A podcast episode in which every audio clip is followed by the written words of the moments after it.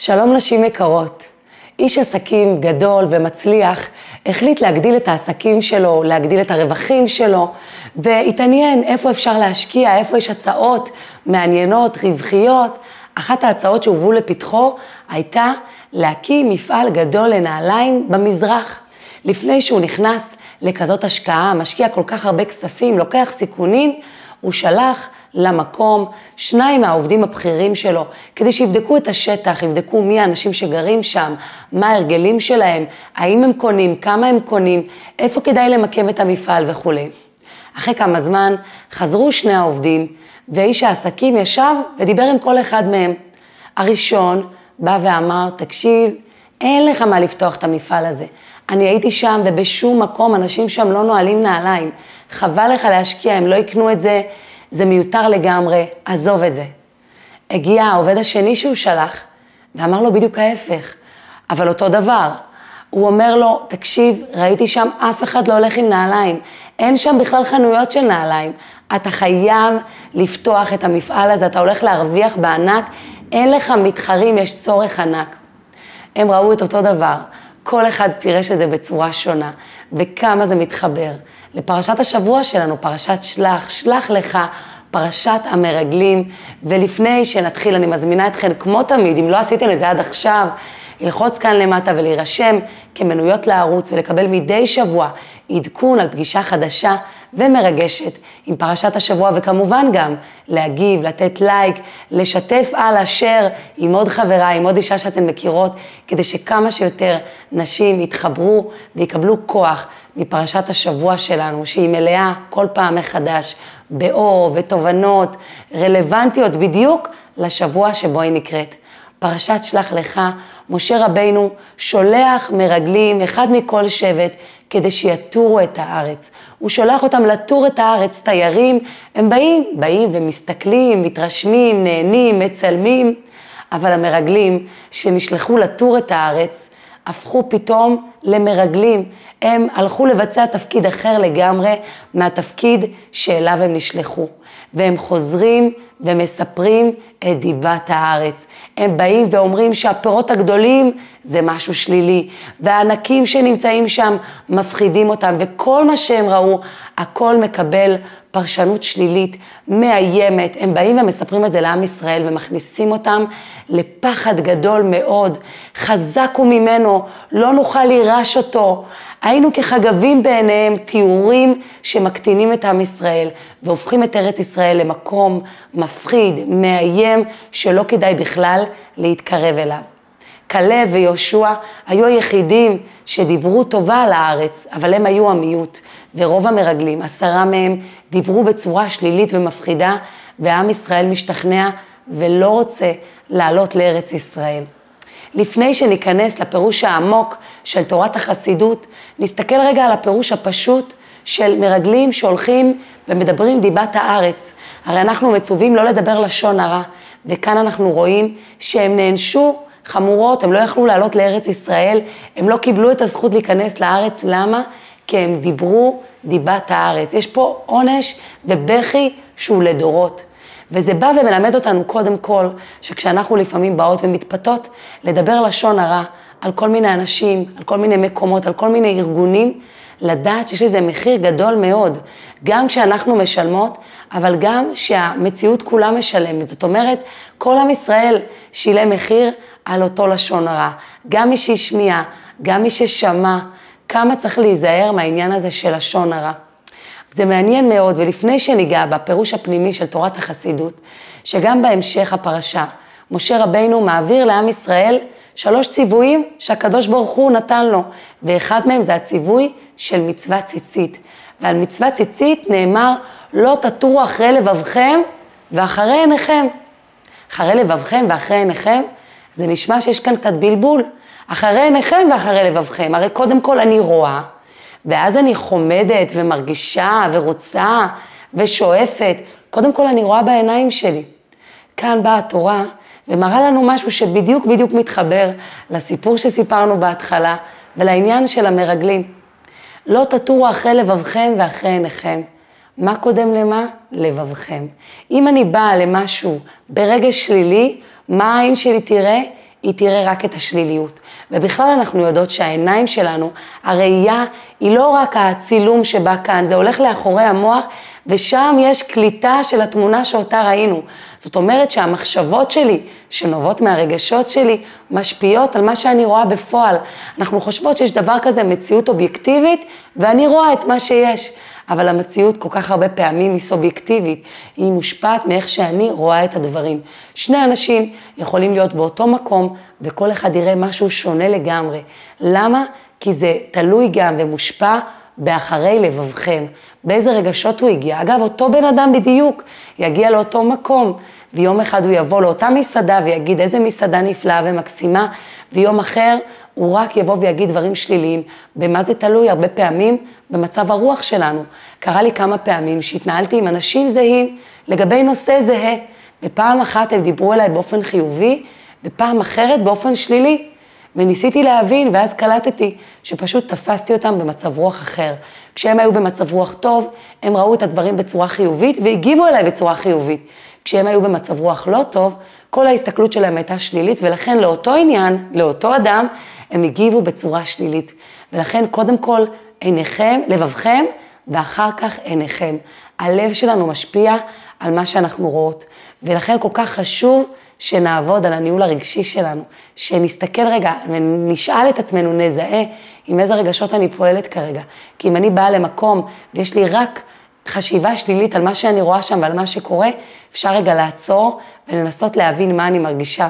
יכולה לתת לכם דוגמה ממני, ששמתי לב שהרבה פעמים קשה לי לשמוע הרצאות, קשה לי לשמוע שאדם מדבר, הרבה פעמים משהו בטונציה שלו לא מעניין אותי, משהו בתחילת הדיבור איבד את הקשב שלי, ואז אני עושה לעצמי תרגיל, אני אומרת לעצמי דווקא תקשיבי, כי הבן אדם הזה הגיע לכאן בהשגחה פרטית, ומשהו מהדברים שלו צריך להיות רלוונטי אלייך, וזה פשוט מדהים, כל פעם מחדש, גם בהרצאות שלי, לכאורה יכלו להיות הכי משעממות, אני מוצאת משהו מדויק שהייתי צריכה לשמוע. ברגע ששיניתי את הלבבכם, פתאום עיניכם וגם אוזניכם במקרה הזה השתנו, ואני שומעת לגמרי דברים אחרים.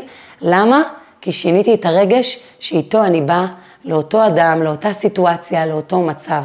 אז זה ככה השיעור שמחבר אותנו בין מצוות ציצית למרגלים. אבל עכשיו ניכנס להסבר של תורת החסידות. תורת החסידות באה רגע ואומרת שנייה שנייה. האנשים האלה, המרגלים האלה, הם היו מנהיגי העדה. אנשים הכי נעלים, הכי גדולים. הם הרי רוצים לעשות את רצון השם, והשם רוצה שנבוא לארץ ישראל. איך יכול להיות שככה הם חטאו? איך יכול להיות שהם באו לארץ וזה מה שהם ראו, רק דברים שליליים, שהם בחרו לדבר את דיבת הארץ?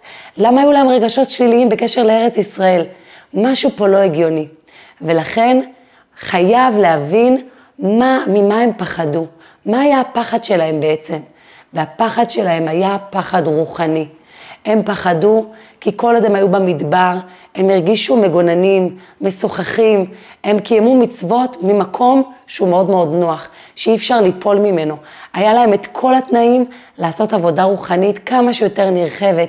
הבגדים שלהם לא בלו מעליהם, האוכל התעכל בקלות, הם לא היו צריכים לעבוד את האדמה, הם לא היו צריכים לתרוח, הם לא היו צריכים להתעסק בכל מיני עניינים גשמיים, כלכליים, הם לא היו צריכים לבזבז אנרגיות על שטויות. הם יכלו לנתב את כל האנרגיה שלהם לעבודה הרוחנית. ודווקא בגלל היותם, אנשים כל כך נעלים, הם רצו להישאר במקום הנעלה הזה, לעבוד את הקדוש ברוך הוא ממקום של נוחות, ממקום של כלילות, ממקום שכל האנרגיה שלי מנותבת רק לקדושה. כשהם הגיעו לארץ ישראל, הם פתאום קלטו, כאן צריך לעבוד את האדמה, כאן צריך להתנהל מול כל מיני עמים, צריך להיות כאן בגשמיות, כמה אנרגיה כבר תישאר לנו לעבודה הרוחנית שלנו, וזה הבהיל אותה מאוד. זאת אומרת, הפחד שלהם היה פחד רוחני, ומתוך הפחד הרוחני הזה הם רק ראו מה לא טוב בארץ הזאת. אנחנו לא נוכל לכבוש אותה, זאת אומרת, לא נוכל לכבוש את היצר שלנו בתוך המקום הזה, לא נוכל לעשות את רצון השם בתוך מקום שדורש מאיתנו כל כך הרבה התעסקות בגשמיות. ובא כלב ואומר, הלא נעלה וירשנו אותה, לא, אנחנו נוכל להתעלות ולרשת אותה. זאת אומרת, כל הוויכוח כאן, כל הדיבור הוא דיבור רוחני. כל הפחד של המרגלים הוא פחד רוחני. מאיפה נובעת כל האמירה שלהם, כל ההחלשה הזו, היינו בעיניהם כחגבים, כי הם אומרים לעצמם, עדיף להישאר במדבר. במדבר נוכל לעשות הרבה יותר טוב את מה שהקדוש ברוך הוא רוצה. היה להם גם עוד פחד. היה להם עוד פחד שכל הניסים שהם ראו עד אז היו ניסים שמעל הטבע. היה להם פחד שבתוך ארץ ישראל, בתוך הטבע, בתוך הגשמיות, פתאום ייעלמו כל הניסים. הם לא הבינו את המעלה הגדולה שיש בניסים שהם בתוך הטבע. בניסים שביומיום, בניסים האלה שאני עושה פעולות, ואני מצליחה, ובכל זאת אני יודעת שזה נס, שזה לא הפך את כל סדרי בראשית, אבל יש שם ניסים. הניסים האלה הקטנים שאנחנו רואות כל יום, הם לא הבינו שבזה יש מעלה הרבה יותר גדולה, דווקא בניסים שבאים בתוך העשייה, בתוך הגשמיות. הקדוש ברוך הוא לא מקבל את האמירה שלהם, ובאמת הם נענשים בכך שהם לא נכנסים לארץ ישראל. הקדוש ברוך הוא אומר להם פה משהו מאוד מאוד גדול, הוא אומר להם שדווקא הטף, דווקא הילדים שלהם שהם כל כך פחדו עליהם, וזה חלק מהתירוצים שהיו להם, למה לא להיכנס לארץ ישראל, דווקא הם יזכו להיכנס לארץ, ואתם לא תיכנסו לארץ. והחסידות נותנת דוגמה מאוד מאוד יפה. תחשבו לעצמכם, אמא שמאכילה את הילד הקטן שלה, והוא רק התחיל לאכול, אז היא מבשלת לו את הדברים הכי הכי בריאים, והיא לוקחת, והיא תוכנת את זה, ואת כל הכמות הגדולה שהיא בשלה, בסוף היא שמה צלחת קטנה מולו, וגם מהצלחת הזו, הוא אוכל רק כמה כפיות, ומשאיר את רוב האוכל, והאוכל הולך לפח. אבל אם יבואו לאמא וישאלו אותה, היה שווה לך לטרוח כל כך, בשביל הכמה כפיות שהילד אכל, האמא תגיד, כן, בטח, כי בסופו של דבר, בכפיות האלה היה תמצית של כל הדברים הבריאים ששמתי לו, וככה הוא לומד לאכול אוכל בריא, ולא סתם אוכל עוד פעם את הבקבוק המוכן, שכל כך קל לבלוע, והוא לא צריך להתאמץ. נכון, שמה לא נשארים שאריות, אבל הוא לא יכול להתקדם ככה, זה אוכל מוכן, זה לא מלמד את המערכת עיכול שלו להקל מגוון מאכלים, זה לא מאפשר לו להיחשף לטעמים, זה לא מאפשר לו לקבל את כל הוויטמינים, וזה בדיוק מה שהקדוש ברוך הוא אומר למרגלים. נכון, במדבר, כל מה שאתם, כל האנרגיות שלכם, כל הכוח, הכל משמש לקדושה. שום דבר לא נזרק, שום דבר לא מתבזבז. אבל שם אתם נשארים באותה הדרגה, כמו תינוק, שאמא שלו מאכילה אותו עם הבקבוק, עם חלב אם, הוא לא מתאמץ, הוא לא לומד להקל כל מיני סוגים של מאכלים, הוא לא מתפתח כמו שהוא מתפתח כשהוא תואם כל מיני מגוון מאכלים, הוא לא נהנה מכל הוויטמינים האלה, הוא לא מפתח כל מיני יכולת ל- ל- להילחם בחומרים פחות טובים שנכנסים אליו, הוא פשוט סמוך על אמא שלו שמביאה לו את האוכל המוכן, המתעכל בקלות, הוא לא מתפתח. הקדוש ברוך הוא רוצה שנתפתח, שנלמד להתמודד עם כל מיני דברים, שנקבל את הוויטמינים הכי טובים שנובעים מתוך ההתמודדות שלנו, מתוך זה שאנחנו נמצאים כאן בעולם, שנכין לו בית כאן בעולם, ולכן הוא רוצה שניכנס לארץ ישראל. וגם אם, וזה מה שהוא אומר להם, גם אם המרגלים יהיו צודקים, ובאמת בפועל בשורה התחתונה, נצליח לעבוד את הקדוש ברוך הוא הרבה פחות שם.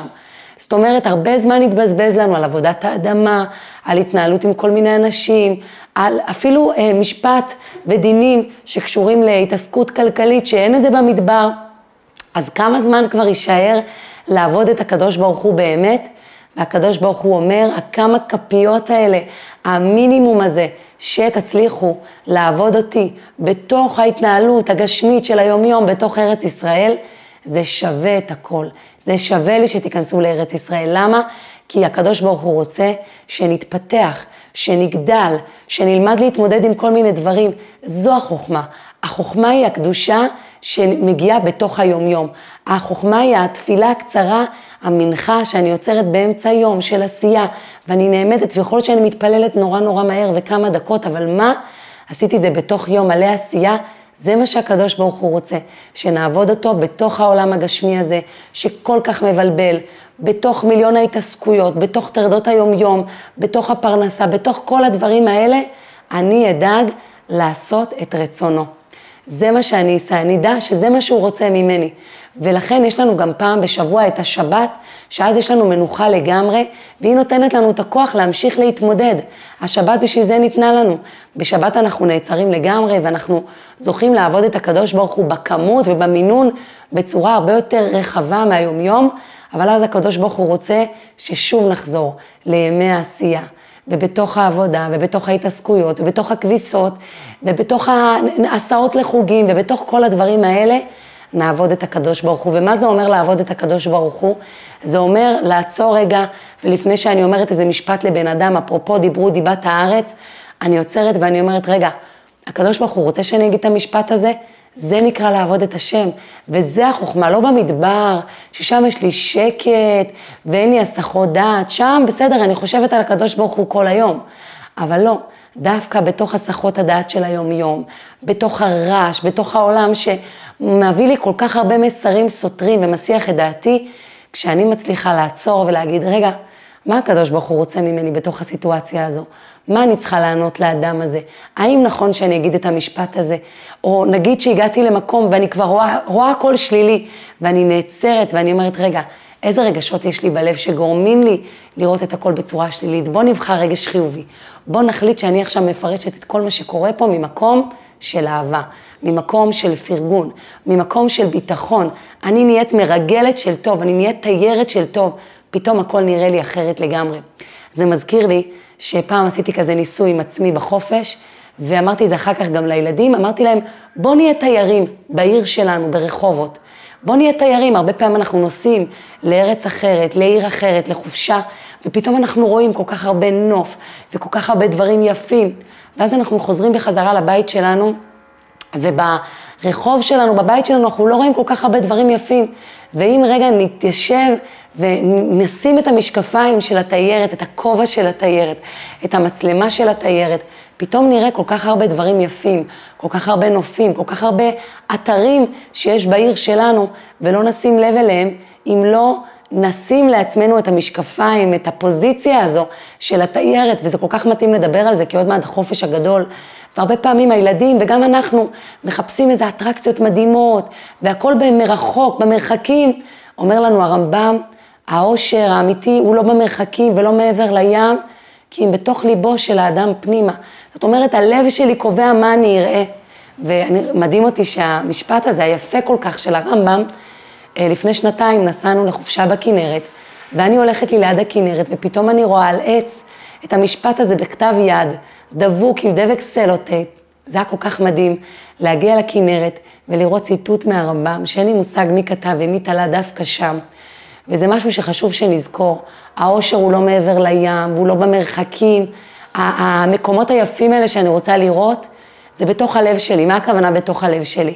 אם אני בתוך הלב שלי ברגשות חיוביים, אם אני בתוך הלב שלי בהתפעלות ובסקרנות, ובאמונה שיש מסביבי כל כך הרבה יופי, אני אסתובב בעיר שלי ואני לא אסבע מכל היופי שיש סביבי, ואני אוכל גם להעביר את זה לילדים שלי, יאללה. פתאום לא יהיה לי משעמם ולא צריך לתרוח, ולא צריך להחליף דירות, אפשר, אבל לא צריך בשביל לראות יופי. אני יכולה להיות תיירת בתוך העיר שלי, בתוך הבית שלי, פתאום לעשות איזה סוויץ' קטן ולהגיד, וואו, כמה הבית הזה יפה, כמה מדהים פה. זה יפה שלא מזמן נסעתי להתארח בבית של אחרים, וכשחזרתי לבית שלי, פתאום כל כך הערכתי אותו, ואמרתי, ביום יום אני רק רואה כמה צריך לשפץ פה ולתקן שם, אבל יש פה כל כך הרבה יופי, למה אני לא רואה את זה? אני צריכה לפעמים להרכיב את המשקפיים האלה של התיירת בתוך הבית שלי, ולראות כמה יופי יש, על כמה יש לי להודות. וזה קורה רק כשאני משנה את הרגש שלי בלב. וזה מדהים שאותו הרמב"ם שאומר לנו את הפתגם הזה, הוא גם אומר לנו שאחרי המעשים נמשכים הלבבות, אחרי שאני עושה כל מיני פעולות, גם הלב שלי הולך, לפעמים אני לא מצליחה להרגיש חיובי. אבל אם אני אעשה פעולה חיובית, פתאום אני ארגיש, מספיק שאני מסתובבת עם מצלמה ואני מתחילה לצלם, פתאום אני אומרת, וואו, כמה יופי יש כאן. לפעמים זה בא מהלב החוצה, ולפעמים זה מתחיל מהפעולה הפנימה. אז המרגלים באמת באו והפחידו את עם ישראל. וכל כך הרבה פעמים אנחנו נתקלות במרגלים האלה בעצמנו. הרבה פעמים אני רוצה לעשות איזו פעולה חיובית. יש לי איזה רעיון מדהים, ממש. אני רוצה לכבוש את הארץ, אני רוצה לעשות משהו קדוש, אני רוצה להתעלות. ואז אני הולכת או להתייעץ עם אנשים מבחוץ שהם המרגלים, או עם הקולות הפנימיים שלי, המרגלים של היצר הרע. והם באים ואומרים לי, עזבי, אין לך סיכוי, את חגב בשביל הדבר הזה. אה, צריכה לגדול בשביל לעשות כזה דבר, עזבי, כבר המון אנשים עושים את זה. את לא תרוויחי, את תפסידי, יגידו עלייך שאת סתם, כל מיני דברים, אמירות מקטינות, מפחידות, שגורמות לי לאבד את כל הביטחון שלי ולהגיד, אני לא עושה את זה. זהו, אני לא עושה את זה. כנראה שהם צודקים. ואני צריכה להתבונן, כמו שתורת החסידות עוזרת לנו להתבונן. בעצם, מה היה הרציונל של המרגלים? אני יכולה להגיד לעצמי, אנשים קנאים, אנשים רעים, כן, לא על המרגלים חס ושלום, שהיו אה, מנהיגי העדה, אלא על אנשים שבאים ומקטינים אותי ומפחידים אותי. אבל אני יכולה להסתכל במבט יותר גבוה. ולמה זה עוזר לי? כי אם אני אבין, אני אוכל באמת לא לפחד. אני אגיד רגע לעצמי, כשמדובר באנשים אחרים, אולי הם לא מעזים בעצמם לעשות כל מיני דברים אמיצים, ולכן הם מדברים ועונים לי מתוך המקום שלהם, כאנשים שפוחדים ולא אמיצים. וברגע שאני מבינה את זה, אני לא כועסת עליהם, ואני לא אומרת, יו, ולמה הם אמרו לי? אני פתאום אומרת, רגע, רגע, כנראה שאני יותר אמיצה מהם, אז לא איתם אני צריכה להתייעץ. אולי נתייעץ עם מישהו אחר, אולי נתייעץ עם קולות הנפש שלי, אולי אני אשאל את הקדוש ברוך הוא. הקדוש ברוך הוא, מה אתה חושב? זה יכול להאיר את העולם? שווה לי לנסות? ממילא אני לא אחראית על התוצאות, אני אחראית רק על המאמץ. ולפעמים אני אראה שזה דווקא אנשים לא פחדנים, הם פשוט מאוד מאוד מאוד אוהבים אותי, והם כל כך פוחדים בשבילי שאני אכשל, הם כל כך פוחדים בשבילי שאני אחווה חוויה שלילית של ביקורת, של אכזבה, שהם אומרים לי, עזבי, אל תעשי את זה. גם זה קורה לפעמים. ולמה חשוב שאני אבין מאיפה הקול שלהם בא? כי כל עוד אני לא מתבוננת בפחד, אני רק ניבלת ואני אומרת, טוב, טוב, טוב, גם אני פוחדת, הם צודקים, זהו, אני לא אעשה את זה. אומרים שאין יותר מפחיד מהפחד עצמו. רוב הדברים שאנחנו פוחדים מהם לא באמת קורים. ואנחנו פוחדים מהפחד, הוא כל כך מפחיד אותנו שאנחנו בורחים לגמרי ומוותרים, זהו, לא נעלה לארץ ישראל. שנייה, בוא נעצור, בוא נסתכל לפחד בעיניים. בוא נחשוב רגע, מה הוא אומר לי אותו פחד? איך הוא מפחיד אותי? מה בעצם המרגלים האלה באים ואומרים לי? אפשר מכל מילה שלהם לראות ולהבין כמה הפחד שלהם בעצם היה רוחני. זה מה שתורת החסידות אומרת לנו. עם ישראל, כל עוד הוא לא התבונן בדברים ולא הבין, אז הוא ניבל והחליט לא לעלות לארץ. ובאמת, למה הוא הקשיב להם ולא לקלב ויהושע? כי הם היו הרוב. לפעמים נראה לנו הרוב קובע. אם שלושה אנשים אמרו לי שלא כדאי לי להתעסק בזה, למרות שהקול הפנימי שלי אומר לי שזה נכון וזה דבר חשוב וזה יכול להאיר את העולם, אז אני אומרת לעצמי, הרוב קובע וזהו, בכלל לא מתעסקת בזה. אבל אם אני אעזור אומץ, להסתכל רגע לפחד בעיניים, יכול להיות גם שאני אגלה שבעצם מי שפוחד פה מאוד זו אני. ואני שידרתי לאותם אנשים שהתייעצתי איתם, שבעצם אני נורא פוחדת, ובבקשה, בבקשה, תגידו לי לרדת מזה.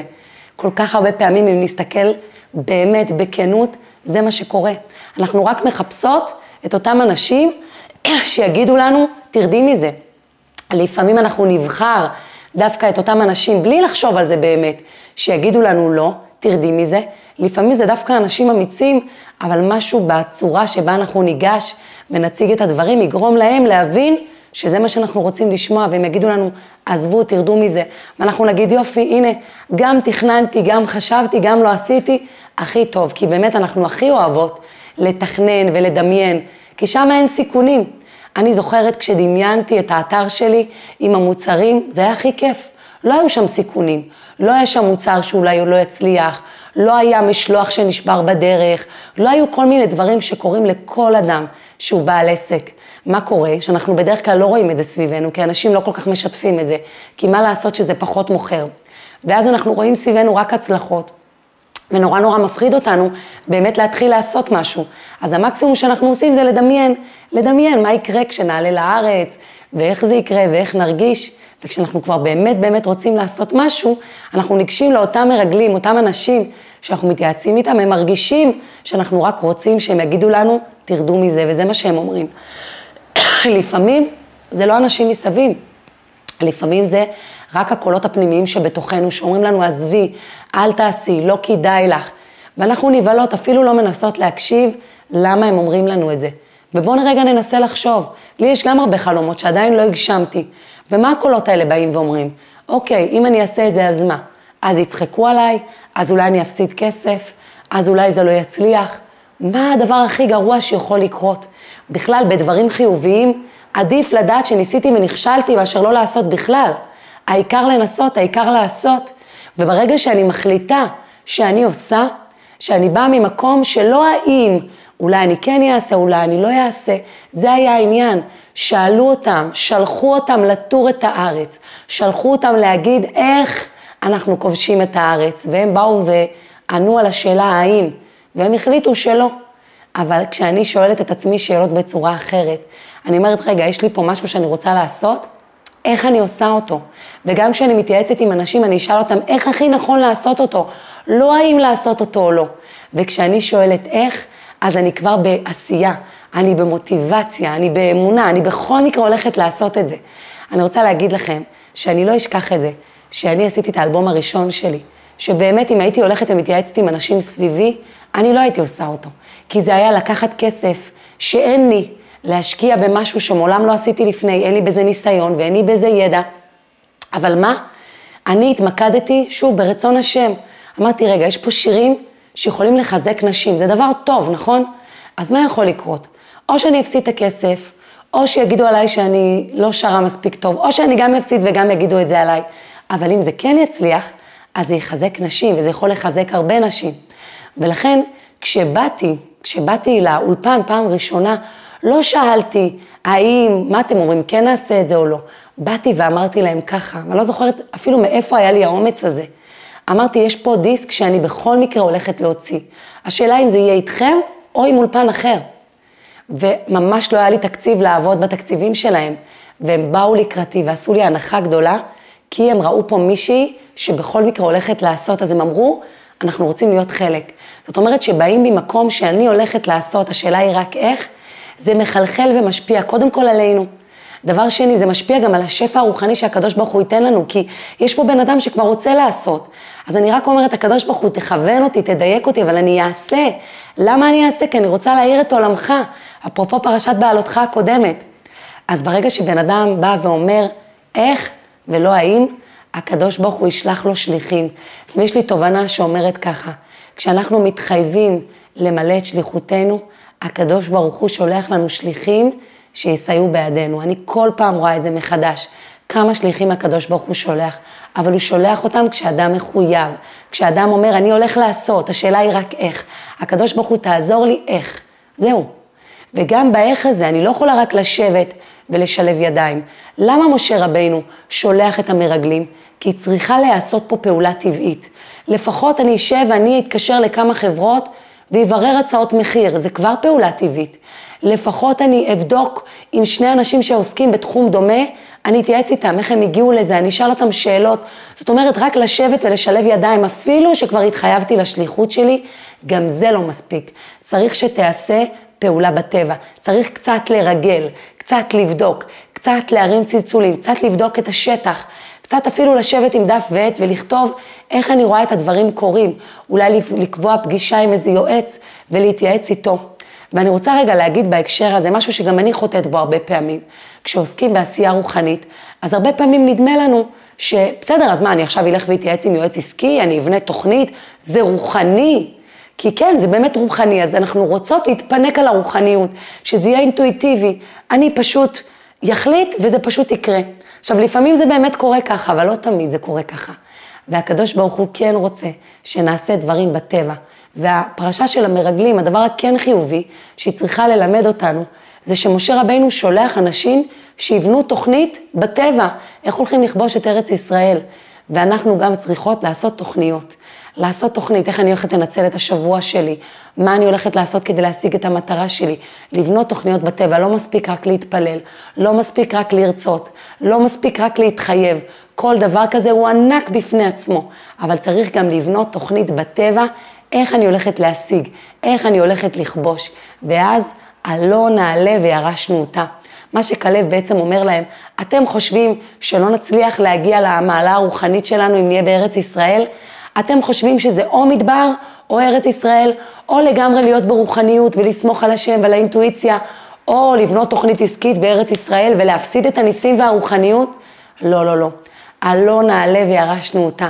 אנחנו נעלה כפול בזכות שנשלב גם את הרוחניות וגם את העשייה, גם את האמונה וגם את התוכנית העסקית, גם את ההתחייבות וגם את הפעולות, גם וגם וגם וגם. וזה מה שהקדוש ברוך הוא שהוא נושא הפכים, נותן לנו את הכוח לשלב את ההפכים האלה בתוך העשייה שלנו, בתוך הנפש שלנו, ולהגיע ליעדים הכי גדולים שיש, להצליח לכבוש עוד יעד ועוד יעד, כדי לעשות לקדוש ברוך הוא דירה כאן בעולם הזה, כדי לקרב בעזרת השם את הגאולה. אז את הפגישה הזו אני מקדישה לעילוי נשמת שלושת החיילים שנרצחו בפיגוע אתמול, ובאמת זה היכולת שלנו לקחת ולנתב את הכאב ואת הצער בשביל עשייה חיובית, שנזכה בעזרת השם לנצל כל רגע בחיים שלנו, לכבוש כמה שיותר מטרות רוחניות, שנזכה גם להתפלל, גם להאמין וגם לעשות, כי אנחנו יכולים לשלב את זה, שנזכה להיות מרגלים טובים עבור אנשים אחרים שבאים ומתייעצים איתנו, שנזכה להיות מרגלים טובים עבור עצמנו, ללכת ולטור אחרי לבבנו ואחרי עינינו על הדברים הטובים, קודם כל להרגיש רגשות חיוביים, ואז גם זה מה שנראה, כמה שיותר טוב, וחס ושלום לא נדבר דיבה, לא על עצמנו, לא על העשייה שלנו, לא על אנשים סביבנו, נזכה באמת באמת לראות את הטוב, להרגיש טוב ולכבוש, עלה נעלה וירשנו אותה. אז אני מזמינה אתכן לכתוב כאן למטה בתגובות מה לקחתם מכל הדברים שעליהם דיברנו, וכמובן גם לתת לייק, לשתף הלאה, שיהיה לנו בעזרת השם שבוע מבורך.